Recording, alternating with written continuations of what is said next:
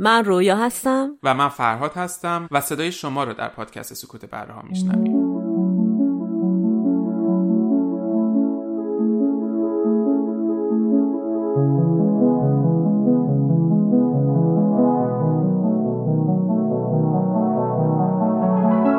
خب این اپیزود هفتم حرف بیست بیسته که می‌خوایم بشنویم و پادکست ما هم خود سکوت برای اصلی هم 24 ماهه یا دو ساله شده. داشتم الان فکر می‌کردم که واقعا روزی که سکوت برا رو شروع می‌کردیم اصلا فکر نمی‌کردم که طولانی ب... یعنی در واقع چشم اندازی نداشتم خیلی که می‌خوایم چیکارش کنیم چجوری میره جلو چقدر طولانی ممکنه بخواد بشه. راستش بهش من یکی فکر نکرده بودم حالا فرهادو نمی‌دونم.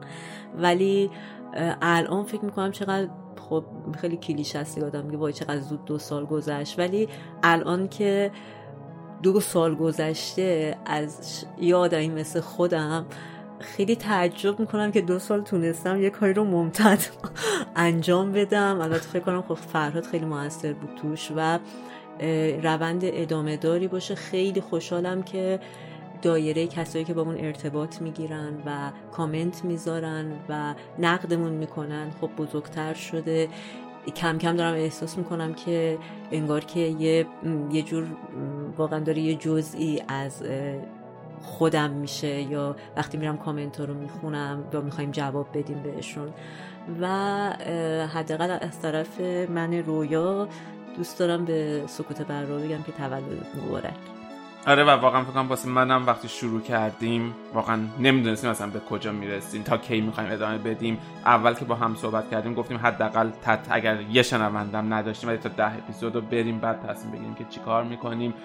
و خب آره روزه خیلی بالا پایین داشت. یعنی روزایی که کامل ناامید بودیم که اصلا یا از جذاب هست یا کسی میاد حرفای ما رو گوش بکنه و تا روزایی که دیدیم آدمای دیگه ای هم اضافه شدن به ما و انگار در کنار هم داریم حرف می‌زنیم و در کنار هم داریم یاد می‌گیریم. برای خود من واقعا توی این مسیر چیزهای زیادی رو یاد گرفتم و نوع نگرش هم اصلا عوض شدش به خیلی از مسائل. و خب تو این دو سال 24 اپیزود اصلی پادکست سکوت بره ها رو منتشر کردیم و تو چند وقت اخیر 6 تا اپیزود فرعی یا اپیزودهای حرف 20 20 رو در کنار شما با هم دیگه ساختیم و منتشر کردیم و جمعا تو اپیزودهای اصلی سکوت بره ها 1950 دقیقه چیزی حدود 33 ساعت اپیزود منتشر کردیم تو این مدت و حدود 4 ساعت اپیزودهای فرعیمون توی این مدت بودش و واقعا خوشحالیم که این مدت در کنار ما بودیم و امیدواریم که بتونیم شاید تولد ده سالگیش رو با هم دیگه و در کنار هم جشن بگیریم. و امروز برای خودمون که بامزه بود. بعد از هفت بیس بیسی که می‌خواین الان گوش بدین یه قسمت کوتاه از پشت صحنه ضبط خودمون رو گذاشتیم. برای خودمون یکم بامزه بود. شاید برای شما هم باشه.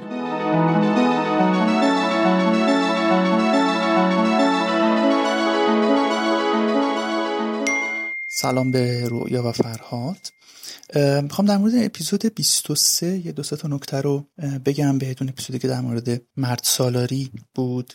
نکته ای که اولش به نظر می‌رسه که باید بگم این بود که شما در مورد یه سری موضوعات مثل مثلا بزرگ بودن مغز انسان و یا دلیل پیدایش زبان. یه سری دلایلی رو مطرح کردین که به نظرم می‌رسید که یه خورده برخوردتون با این موضوعات غیر علمیه به این دلیل که در مورد این موضوعات نظریات بسیار فراوانی وجود داره و هنوز هم محققان بسیاری دارن روشون کار می‌کنن و هر روز نظریات جدید داره ارائه میشه و خیلی محل بحث و بررسی و چالش هست. اینکه بیایم این موضوعات مهم رو تقلیلش بدیم به یک فاکتور و بگیم این فاکتور دلیلش بوده و اگر این نبود اون وقت این اتفاقات نمی افتاد اونم به استناد فقط یک مقاله که یک محقق منتشر کرده. به نظرم این خیلی روش علمی برای برخورد با این موضوعات مهم نیستش. موضوع دوم در مورد اون مسئله بود که گفته بودین همبستگی مردانه یا یک تعهد نانوشته بین مردان یا اتحاد بین مردا برای تسلط روی زنان. اینا به نظرم یه خورده همونطور که خودتون گفتیم به نظر فضایی می‌رسه. به دلیل اینکه این موضوع همبستگی و تعهد نانوشته به نظرم می‌رسه که فقط در مورد مردان نیست. ما انسان ها با هر کسی که وجه مشترکی داشته باشیم وجه اشتراکی بین خودمون ببینیم احساس نزدیکی می‌کنیم. احتمالا همکاری بیشتری بینمون رخ میده و احتمالا حمایت بیشتری از هم می‌کنیم. مثلا اگر شما کسی رو ببینید که از نظر جنسیت با شما یکیه از نظر ملیت با شما یکیه احساس نزدیکی بیشتری می‌کنین از نظر مثلا همشهریتون باشه احساس نزدیکی احتمالا بیشتری می‌کنید فرهنگ نزدیکتری داشته باشید زبان مشترکی داشته باشید احساس نزدیکی خواهید کرد. اگه با اعضای خانوادهتون مطمئنا احساس نزدیکی بیشتری می‌کنید این در حقیقت تعهد نانوشته نیست. این اون همکاری هست که در اثر احساس نزدیکی و حمایت برای اینکه در حقیقت به خودمون هم کمکی بشه انجام میدیم. این اون چیزیه که ما امروز هم انجام میدیم. مثالش هم همون چیزی که شما خودتون گفتید در مورد دوران قبل از یک جانشینی انسان زمانی که انسان به صورت گردآورنده شکارچی زندگی می‌کردند همونطور که گفتید این تعهد نانوشته بین زنان بوده. خب در اون دوران در حقیقت زندگی انسان و با اون شرایط زندگی و با اون lifestyle میطلبیده که زنها دست بالاتر رو داشته باشند و پس از در حقیقت تغییر lifestyle انسان ها تغییر سبک زندگی و گسترش یکجانشینی این موضوع به آرامی و خیلی آهسته این جامعه مرد سالانه شکل یعنی خطی وجود نداره که شما این خط رو بکشید و بگید قبل از اون دوران زن سالاری بوده و یکو کودتایی شده اتحادی بین مرد تشکیل شده و در حقیقت مردها برای تسلط بر جامعه یهو تصمیم گرفتن با هم متحد بشن. اما گفتید که مثلا بیتمن یا دیگرانی اومدن یه همچین نظریات رو مطرح کردن که اینها طبیعی بوده و اینها حتی خیلی با بیتمن نظرم یکسان نیست به دلیل اینکه اون موضوعات دیگری رو دخیل می‌دونسته در این ماجرا. من خیلی به اون موضوعات اعتقاد ندارم. بیشتر نظر من بر این هست که به دلیل در حقیقت فرگشت فرهنگی که اتفاق افتاده این تقویت شده این نظام مرد سالارانه. نکته که خیلی به نظرم عجیب اومد شنیدنش در پادکست شما این بود که شما دو تا گزاره ای که بی ربطن به همدیگه رو با هم مساوی قرار, قرار دادین. کدوم دو گزاره؟ این که کسی مثل بیتمن که حالا گفتم نظریت نظریاتش رو خیلی نمیپذیرم اومده گفته که این ایجاد نظام مرد سالارانه طبیعی بوده. و شما این رو مساوی گرفتید با این گزاره که این ایجاد نظام مرد سالارانه خوبه که این دوتا هیچ معنای مشترکی با هم ندارن. یعنی اگر کسی بگوید که ایجاد یک پدیده ای طبیعی بوده به این دلیل به اون دلیل به این معنا نیست که بگه اون پدیده پدیده خوبی است اگر کسی بگه که مثلا طوفان به این دلیل و به این دلیل و به این دلیل ایجاد شده فلان طوفان این به این معنا نیست که اون طوفان خوبه و مفیده. اگر کسی بگه که مثلا در فلان دوران به این دلیل و به اون دلیل نجات پرستی شروع کرده در بین انسان ها ایجاد شدن این به این معنا نیست که نجات پرستی خوبه یا با نجات پرستی موافقه. اگر محققی رفته بررسی کرده و دلایل برای ایجاد یک پدیده آورده و گفته اون پدیده با توجه به شرایط اون زمان با توجه به شرایط محیطی شرایط فرهنگی و شرایط طبیعی. این اتفاق افتاده و یواش یواش بیشتر و بیشتر و بیشتر شده و به امروز رسیده. به این معنا نیست که امروز با شرایط امروز ما با فرهنگ امروز ما با دانسته ها و آگاهی های امروز ما اون پدیده پدیده خوبی است. این دوتا به یک معنا نیست. اگر کسی معتقد است که پدیده مرد سالاری به صورت طبیعی در جوامع انسانی شکل گرفته لزوما به این معنا نیست که اون شخص پدیده مرد سالاری رو خوب یا مفید ارزیابی می‌کنه. در حقیقت فکر می‌کنم که امروزه هر ذهن آگاهی معتقد به این باشه که نظام مرد سالارانه و هر نظام مبتنی بر تبعیض بر گروه بندی و تبعیض بین گروه ها از هر جهت غیر قابل قبوله و همه ما باید تلاش کنیم برای رفع این تبعیض ها به هر حال من تصور می‌کنم که بهترین و کارآمدترین راه برای مقابله با مرد سالاری و حذف این تبعیض ها آگاهی بخشی کاری که شما دارید می‌کنید و علیرغم انتقادهایی که کردم به نظرم خیلی خوب دارید این کار رو می‌کنید و دمتون گرم. مرسی از پیامتون و مرسی از نگاه نقادانه و تحلیلگرتون روی حرفای ما. در مورد قسمت اول اگر بخوام بگم همونطور که قبلا هم چندین بار بهش اشاره کردیم و من هم با تو موافقم این نظریه های بیولوژیکی نظریه هایی هستن که اثبات نشدن. نظریه هایی هستن که سعی می‌کنن دلیل و توضیحی برای اتفاقات بیان بکنن و لزوما چیزی نیستش که بخوایم بگیم صد درصد این قضیه درسته یا اشتباهه. نوعی از نگاهی که ما هم سعی می‌کنیم اون نوعی از نگاه رو بیان بکنیم. و از طرف دیگه مطمئنا اگر بخوام به یک قضیه مثل مرد سالاری بپردازیم در قالب یک ساعت و دو ساعت حرف زدن تو یک پادکست نمی‌تونیم از تمام جوانب به این قضیه بپردازیم. شاید باید ساعت ها در مورد اون حرف زد یا هزاران صفحه کتاب در مورد اون نوشت بشه. شاید قسمتی از قضیه رو تازه بررسی کرد و روش حرف زد و تحلیل ارائه داد. تو این پادکست ما سعی می‌کنیم حالا کمی نگاه های متفاوت رو وارد بکنیم ولی آخرش اون قسمت هایی که خودمون برامون جذابتر یا اون نگاه هایی که به نظرمون جذابتر و جالبتر میاد بیان میشه و به هر حال همه چی از فیلتر ذهن ما رد میشه و بیان میشه. برای همین آره ما هیچ وقت ادعا نمی کنیم که از تمام جوانب به قضیه پرداختیم اما تلاشمون اینه که سعی بکنیم از زوایای بیشتری به قضیه بپردازیم و فقط و فقط محدود به نگاه خودمون نباشه. منم سلام می‌کنم و مرسی از نگاه خیلی دقیقتون به این قضیه مرد سالاری و توضیحات خیلی کاملتون.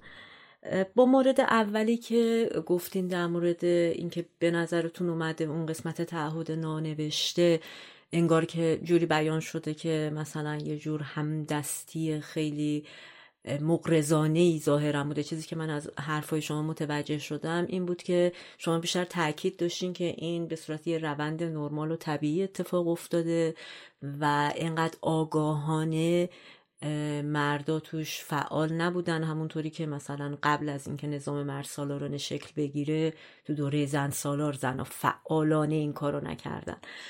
من اگر بخوام این مسئله رو خیلی صرفاً علمی بهش نگاه کنم. علمی منظورم کاملا علوم تجربیه یعنی لابراتواری بخوام بهش نگاه کنم با حرف شما موافقم. ولی در مورد این مسئله ایجاد مرد سالاری تو جوامع مختلف و کشور خودمون بسیار اعتقاد دارم که از یک زمانی در گروهی این همدستی به صورت آگاهانه ایجاد شده.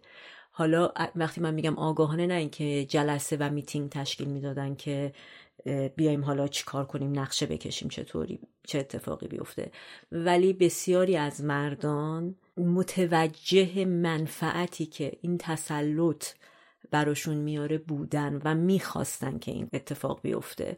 مثال زیادی میشه برای برای من همیشه این یه سوال بوده که فرزن چطور میشه که ما قبل از انقلاب میشه گفتش که هیچ مردی تو طیف جامعه فرهنگی هنرمندان اینا اعتراض چندانی به اینکه زن هجاب نداشته باشه نداشته. اما در تظاهراتی که علیه هجاب اجباری اتفاق میفته بعد از انقلاب طبق عکسایی که تو آرشیو موجوده و تمام کسایی که بودن تو اون تظاهرات و حتی من باشون صحبت کردم هیچ مردی نیومده به پیونده به این قضیه. حالا این یه مثال خیلی ساده و کوچیکشه.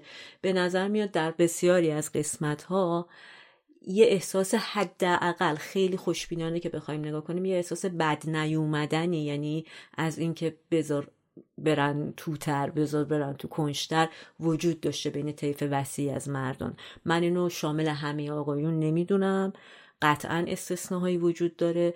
ولی فکر می‌کنم که چه تو عرصه سیاسی تو تمام دنیا تو تصمیم گیری که میشه این خود آگاهی برای اینکه به نفع ماست.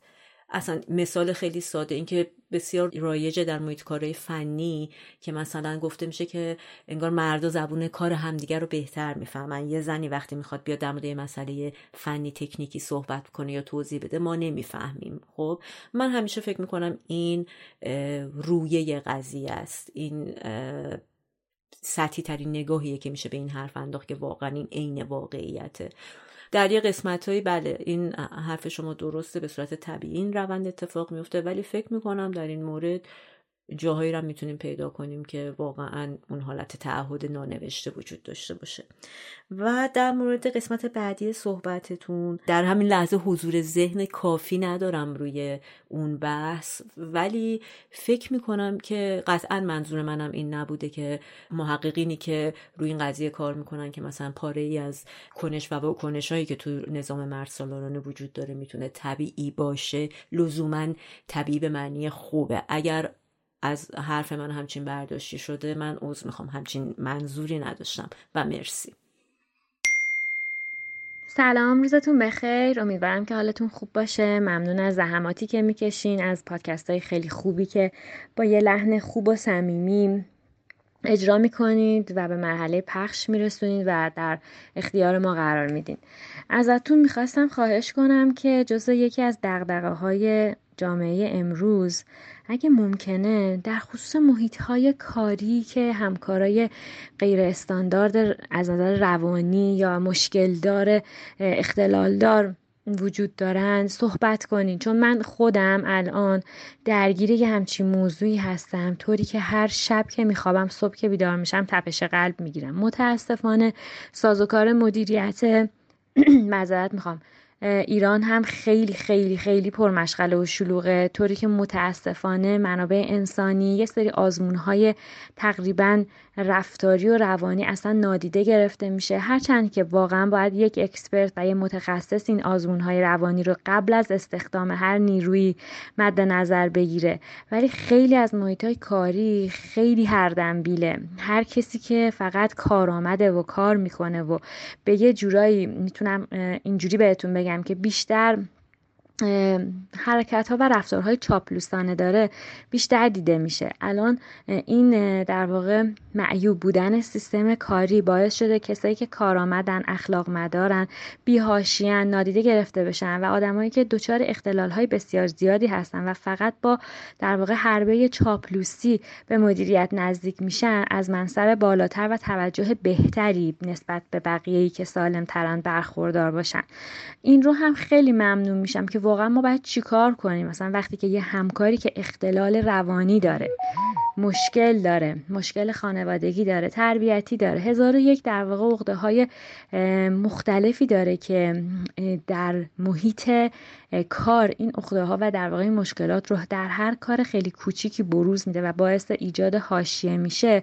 واقعا باید چیکار کنیم با یه همچین آدم مشکل داره؟ جز اینکه ازشون دوری کنیم و فاصله بگیریم این بهترین مسیره. ولی مدیریت رو چجوری مجاب کنیم؟ مثلا واقعا جالبه. من خودم بارها شده دوست داشتم و مدیرم حرف بزنم. انقدر شلوغ بوده انقدر عصبانی بوده انقدر نسبت به بقیه کارهایی که براش اتفاق افتاده اخلاقا و رفتارا بی‌حوصله بوده که اصلا من ترجیح دادم حرف نزنم در مورد مشکلم چون می‌دونستم حرفم شهید میشه. از یه طرفی هم خودم تو فشارم. همکار نزدیک منه تو فاصله نزدیک کاری من با من میشینه. خیلی از چیزها رو قرار باهش هماهنگ بشم. درسته که حتی اون زیر دسته ولی انقدر رفتارای پرتنش و پر از در واقع چجوری بهتون بگم پر حاشیه و داستان درست کردن داره که واقعا آدم خسته می‌کنه. می‌دونید آدمای حرفه‌ای تو دنیای کار همه این مشکلات بزرگ رو هم وقتی با آرامش می‌تونن حل بکنن نشون دهنده در واقع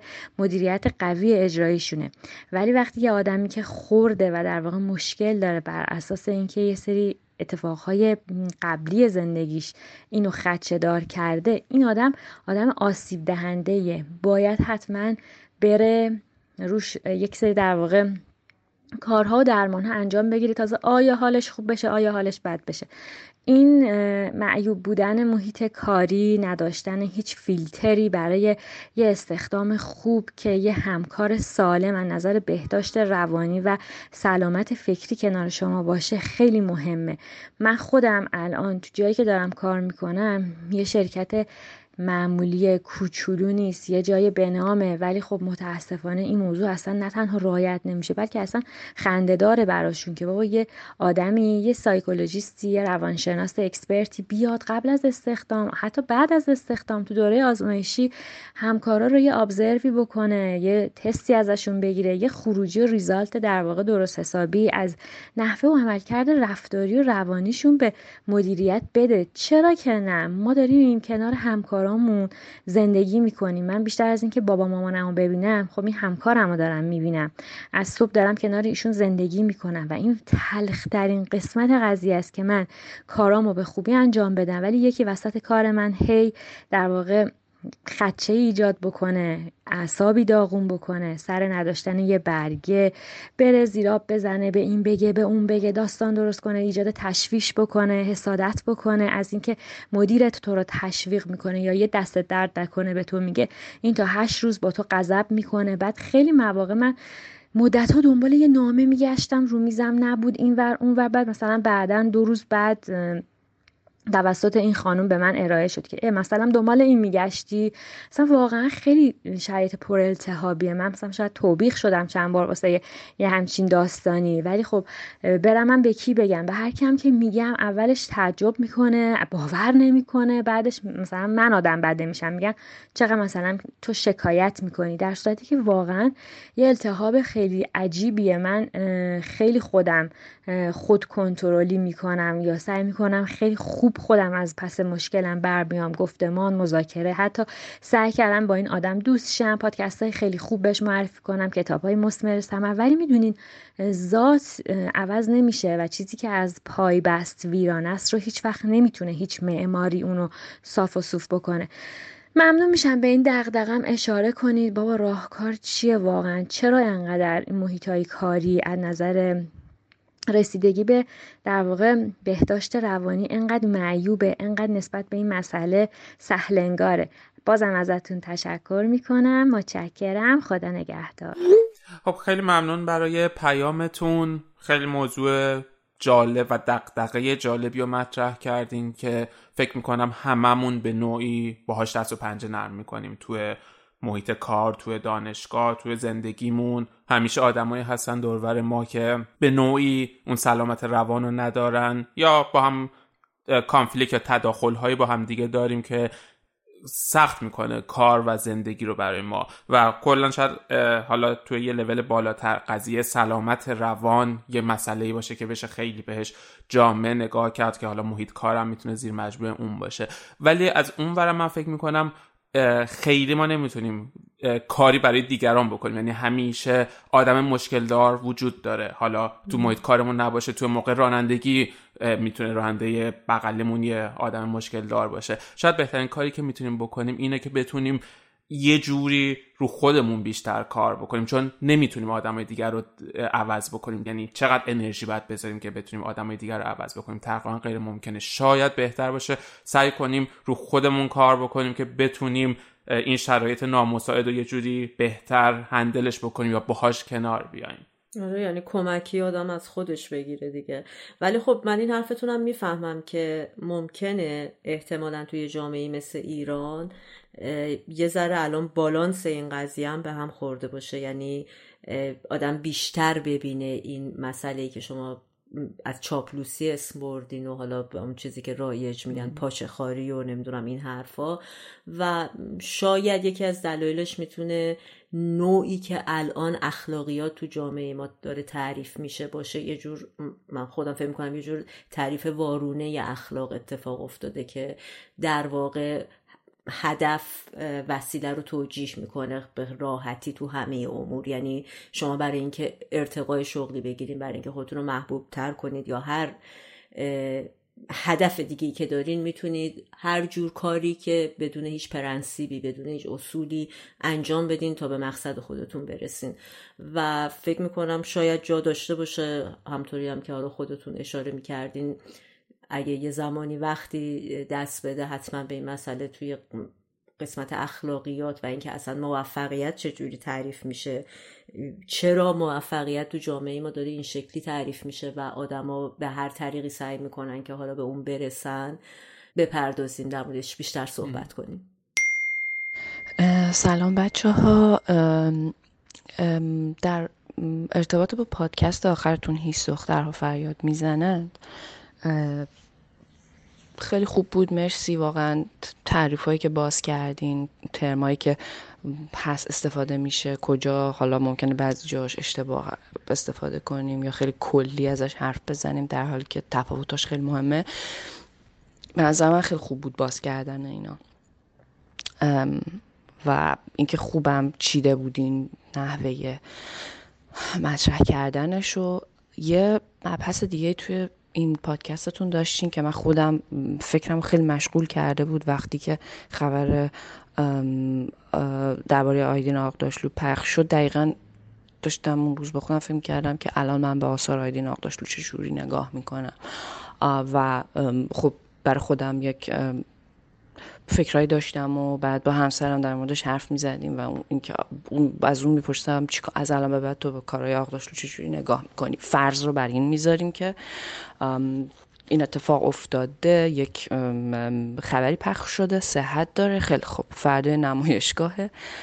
قطعا تاثیر می‌ذاره توی دید من توی موقعی. در واقع حضور من در اون لحظه در نسبت به اون هنرمند واسه ولی یک چیزی که از ذهنم گذاشت این بود که یه سوال برام هنوز خودم به جوابش نرسیدم. اینکه لزوما یا به اون اثر هنری باز هم با دیدی که الان پیدا کردم نگاه خواهم کرد با در نظر گرفتن خبری که پخش شده یا نه. و اینکه یا چقدر اصلا من, چقدر خودم رو ترین کردم که اثر هنری رو نگاه کنم. فارغ از اینکه هنرمندش چه کار کرده چه دیروز چه سالها قبل. و در رابطه با این یا یه جایی فرها توضیح می‌داد که وقتی که ما نگاه کنیم به این قضیه اگر بخوایم اینطوری بهش نگاه بکنیم موزه ها خالی میشن. یا اینکه ما توی تاریخ زندگی هنرمندایی که خیلیشون خب نابغه بودن یا شاهکارهای خلق کردن یا الان شاهکار به حساب میاد کارشون می‌خونیم که اینها مسائل اینطوری داشتن. اکتا اینطوری ازشون سر زده. و فرهادی جای اشاره کرد که صد سال دیگه کسی اون فردی که به مورد آزار قرار گرفته یادش نمیاد یا همه اثر رو می‌بینن یا لزوما اثر ماندگارتره. من شخصا اون چیزی که فرهاد داره بیان می‌کنه رو متوجه میشم ولی لزومی نمی‌بینم به اینکه این دوتا رو کنار هم بذارم. اون اثر ماندگاریش یه مبحثه. می‌دونم که می‌تونن اینا تحت تاثیر هم قرار بگیرن این رو متوجه میشم. اما مقایسه این دوتا و اینکه کدوم مهمتره به نظر من من رو به جایی نمیرسونه و حتی یه جورایی بازی پیام ناخودآگاه بهم میده که خب اثر هنری رو می‌بینن همه میمونه تو موزه ها ولی آدمی که بهش آزار رسید به هر شکل و سطحی مرده. میگم فانی بودن اون آدمه و از یاد رفتنش دلیل برای اهمیت بی بودنش نیست. یا دلیل بر این نیست که اثر هنری قوی تره و میمونه. اینو من اینجوری میبینمش. نمی‌تونم بپذیرم که می‌دونین هر دوی این fact ایی که فرهاد توزیده درسته ولی نمی‌تونم اینا رو کنار هم بذارم و بگم خب پس اثر هنری میمونه اون نمیمونه. این این منظور منه. و این که از طرف دیگه این که من خودم شخصا به عنوان کسی که گاهی اوقات جستجو می‌کنم توی زندگی شخصی یا آرتیست به با توجه به اون آرتیست و کارش و علاقه مندیام می‌تونم بگم هنوز که هنوز آرتیستی که مرده مال 300 سال پیشه 400 سال پیشه مال هنر ایران مال هنر خارج از ایرانه. برام برام یه جاهای جالب میشه که فکر کنم که آره این آرتیست این اخلاق داشته این عادت داشته این رفتار رو داشته و هنوز تاثیرش رو می‌ذاره برای من. من نمی‌تونم بگم که اون اثر هنری فارغ از اون چیزی که توی زندگی نامه اون آرتیست خوندم یا شنیدم فلان آرتیست عادت داشته فلان کار بکنه. مثلا پیکاسو روابطش با زنها به شکلی بوده که خیلی شاید الان تعریف چیزی ازش نباشه. برداشت صحیح برداشت مثبتی از اون استایل رابطه با خانم ها نداشته باشیم. هر بار ممکن از ذهنم رد شه که آره پیکاسو آرتیستی بود که اونجوری بود و اینا رو هم خلق کرد. یعنی می‌خوام بگم اتفاقا فکر می‌کنم به این که آره اون آرتیست در زمان خودش ممکن بوده تاریخ ثبت کرده که این کار رو کرده یا شواهدی هست که اون آرتیست این مشکل این مشکل رو داشته یا چه می‌دونم این رفتار ازش سر زده. یعنی می‌خوام بگم نه. من شخصا به عنوان کسی که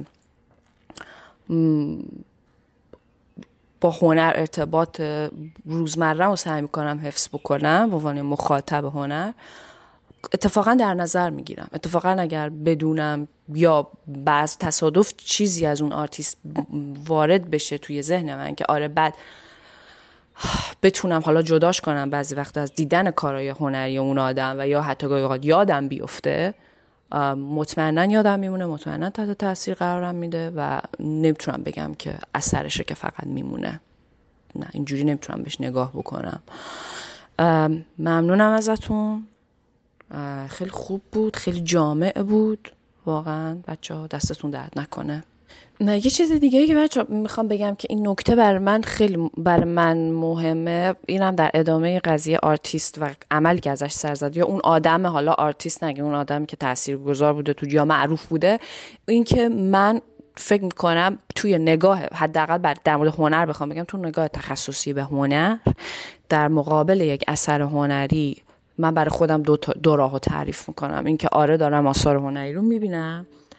یا یه راه دیگه که انتخاب می‌کنم اینه که من صرفا ایستادم مقابل یا در این اثر هنری و می‌خوام یاد بگیرم که چجوری همه عوامل دیگر رو جدا کنم و فقط به اثر هنری نگاه کنم. یعنی یا دو جور نگاه داریم دیگه. یکیش میشه خود تخصصی تر و خاصتر که من به اثر هنری فارغ از هر مسئله ای که حالا ممکنه بره تو کتگوری اخلاقی و رفتاری و متعلق به آرتیسته اینا رو هم جدا می‌کنم و یادآوری می‌کنم به خودم که الان اگر دارم به اثر هنر اینجوری نگاه می‌کنم یا بهش ارزش حتی می‌خوام بدم یا ارزیابیش بکنم یا لولی رو براش تعیین بکنم یاد بگیرم که جدا از اون هم یه لنز باید برای خودم داشته باشم و به اون اثر نگاه بکنم.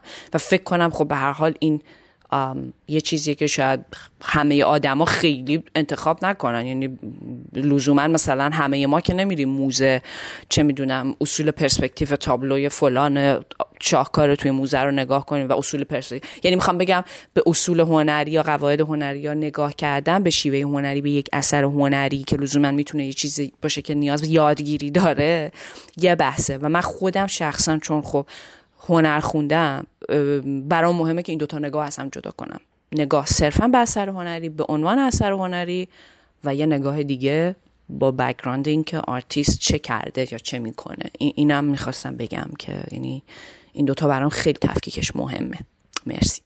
سلام و مرسی برای پیامتون. حالا چیزی که گفتین مسئله هستش که من خودمم توی مدت دوباره همچنان دارم باهاش دست و پنجه نرم می‌کنم که نگرش من به اون هنرمندی که متهم شده به این قضیه چیه؟ مثلا اگر یک نمایشگاهش بیاد یا یک کنسرتش بیاد آیا من میرم یا نمیرم؟ باید برم از نظر اخلاقی نباید برم؟ یعنی خود منم با اینکه مثلا تو اون اپیزود می‌گفتم که باید اینا رو جدا کرد ولی فکر می‌کنم که واسه خود منم یه ذره سخت تفکیک کردن این قضايا ولی یه مسئله دیگه هم که مطرح کردین همون قضیه رابطه هنر و هنرمنده. یعنی چیزی که هستش خب آره خیلی وقتا مثلا منتقدین یا متخصصین اثر هنری حتی می‌تونن بالا پایین ها یا تغییراتی که تو زندگی هنرمند اتفاق افتاده یا زندگی نامش رو بذارم وسط برای تحلیل اثر هنری و نقش مهمی می‌تونه داشته باشه رو تحلیل اثر هنری. یا وقتی هم میری موزه معمولا زندگی نامه هنرمندم خیلی وقتا ذکر می‌کنه اینکه مثلا این اثر هنری بعد از فلان قضیه یا بعد از فلان نقطه عطف تو زندگی هنرمند خلق شده و اونا اثر می‌ذاره روی کار هنرمند. و از اونجا همون بحث هنر برای هنر حالا پیش میادش. ولی فکر می‌کنم که ذات هنر اونه که من مخاطب عام بتونم بدون هیچ گونه ارتباطی با هنرمند مستقیم و بیواسطه وصل بشم به هنر و بتونم از اون هنر به معنی واقعی لذت ببرم. بدون اینکه فکر کنم این هنرمندش کیه بدون اینکه فکر کنم چه کسی توی چه شرایطی اینو خلق کرده و به دور از تمام اون مدهایی که هستش و جریانهایی که ساخته میشه بتونم از اون اثر هنری لذت ببرم. واسه همین فکر می‌کنم که آیتش اینه که بتونیم هنرمند رو کامل بذاریم کنار و فقط به اثر هنری نگاه بکنیم. ولی خب تو کوتاه مدت یا توی دوران معاصر خودمون با هنرمندان معاصرمون این اتفاقا میفته که اون هواشی هم حالا تو این کانتکس بحث این هواشی مسائل تجاوزات جنسی ولی نگرش سیاسی هنرمندا جپگیری هایی که توی مسائل روزمره انجام میدن خب همه اینا هم واسه ماها اثر می‌ذاره که بتونیم با اون هنرمند ارتباط برقرار بکنیم یا نکنیم. آره و من فکر می‌کنم شاید یه قسمتی از مسئله رو اصولا وقتی ما با این سال روبرو میشیم که حالا هنرمنده یا نمی‌دونم هر, هر کسی تو چه هر حوزه هنری چه بسری چه شنیداری وقتی ما با اثر هنرمند مواجه میشیم به خصوص اگر اون اثر خب اثر قوی و تاثیرگذاری باشه انقدر بیواسطه باش درگیر میشیم و انقدر ما رو جذب خودش می‌کنه که اصولا سال بعدی که برامون پیش میاد اینه که کی این اثر رو خلق کرده و شاید دنبال در واقع آفریننده اون قضیه باشیم. و وقتی یه هنرمندی جایگاه با ثباتی پیدا می‌کنه به این معنیه که این درگیری ها مدام و مدام در مخاطبانش اتفاق افتاده و هی تکرار شده تا جایی که اون هنرمند در یه مثلا مقام و موقعیت خاصی در ذهن مخاطبان خودش قرار گرفته.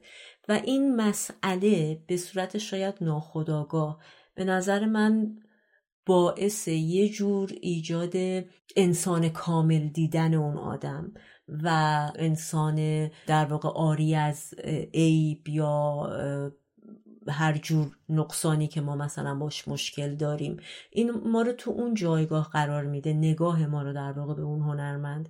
و بعدش وقتی که با هر جور واقعیتی از زندگی اون آدم مواجه میشیم اونجاست که ما اون بوته یه دفعه مثلا ممکنه برمون بریزه.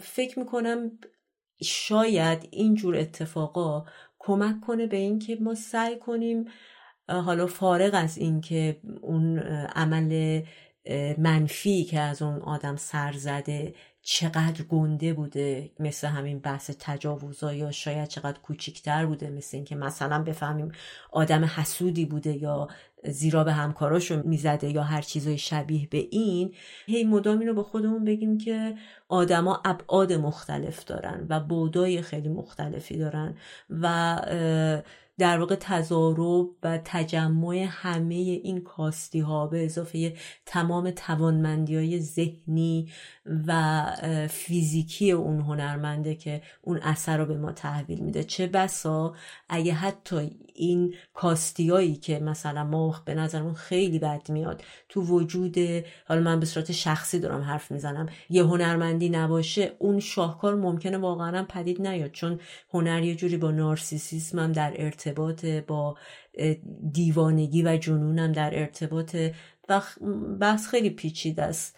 امیدوارم که حالا نمی‌دونم هر کسی راه خودش رو پیدا کنه تو مواجهه با این قضیه.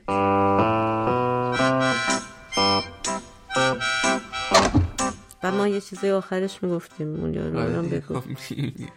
تو شروع کنیم. بگم چی؟ چیزی که شنیدی. قسمت 16 هم از پادکست سکوت بر راه بود. تحت عنوان از این کارش خبر. تحت عنوان نامهربونه بود؟ هم نامهربونه. هم آفت جون. هم آفت جون. چیزی که شنیدین قسمت 16 هم از پادکست سکوت بره ها بود. تحت عنوان هم نامهربونه هم آفت جونه. تو بگم نامهربونه هم آفت جونه خوب بود دیگه بدم طرف بی خونسا بهترین حالته خب خونسا نبود به نظرم نه دین دین دین چیزی که شنیدین قسمت 16 هم از پادکست سکوت بره ها بود. تحت عنوان هم نامهربونه هم آفت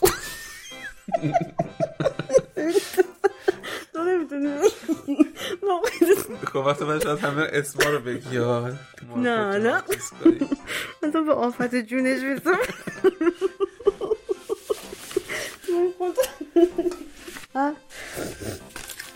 اگه تو معرفی بود انقدر مشکل نداشتم ولی چیزی که شنیدین قسمت 16 هم از پادکست سکوت بر بود تحت عنوان هم نامهر گیر کردی چیکار کنم؟ وای خدا. اصلا نمی‌تونم بگم. می‌خوام تو تو بگو ولی من نری باید بگی. نمی‌تونم. دیگه وایستا نخم رو تو بکن اونور. بدتره. خدا. همینو بگم. میگم چیزی که شنید قسمت 16 از پادکست سقوط بر بود تحت عنوان هم نامهربونه هم راحت هم راحت هم هم آفت جونه هم نامهربونه هم آفت جونه چیزی که شنیدین قسمت شون من بعد اینو ضبط کنم. نه نه بگو الان تمومش نمی‌تونم. چیزی که شنیدین قسمت 16 هم از پادکست سکوت بر راه بود تحت عنوان هم نامهربونه هم آفت جونه. اوکی خب ادامهش هم برو. بخندید که خب بچه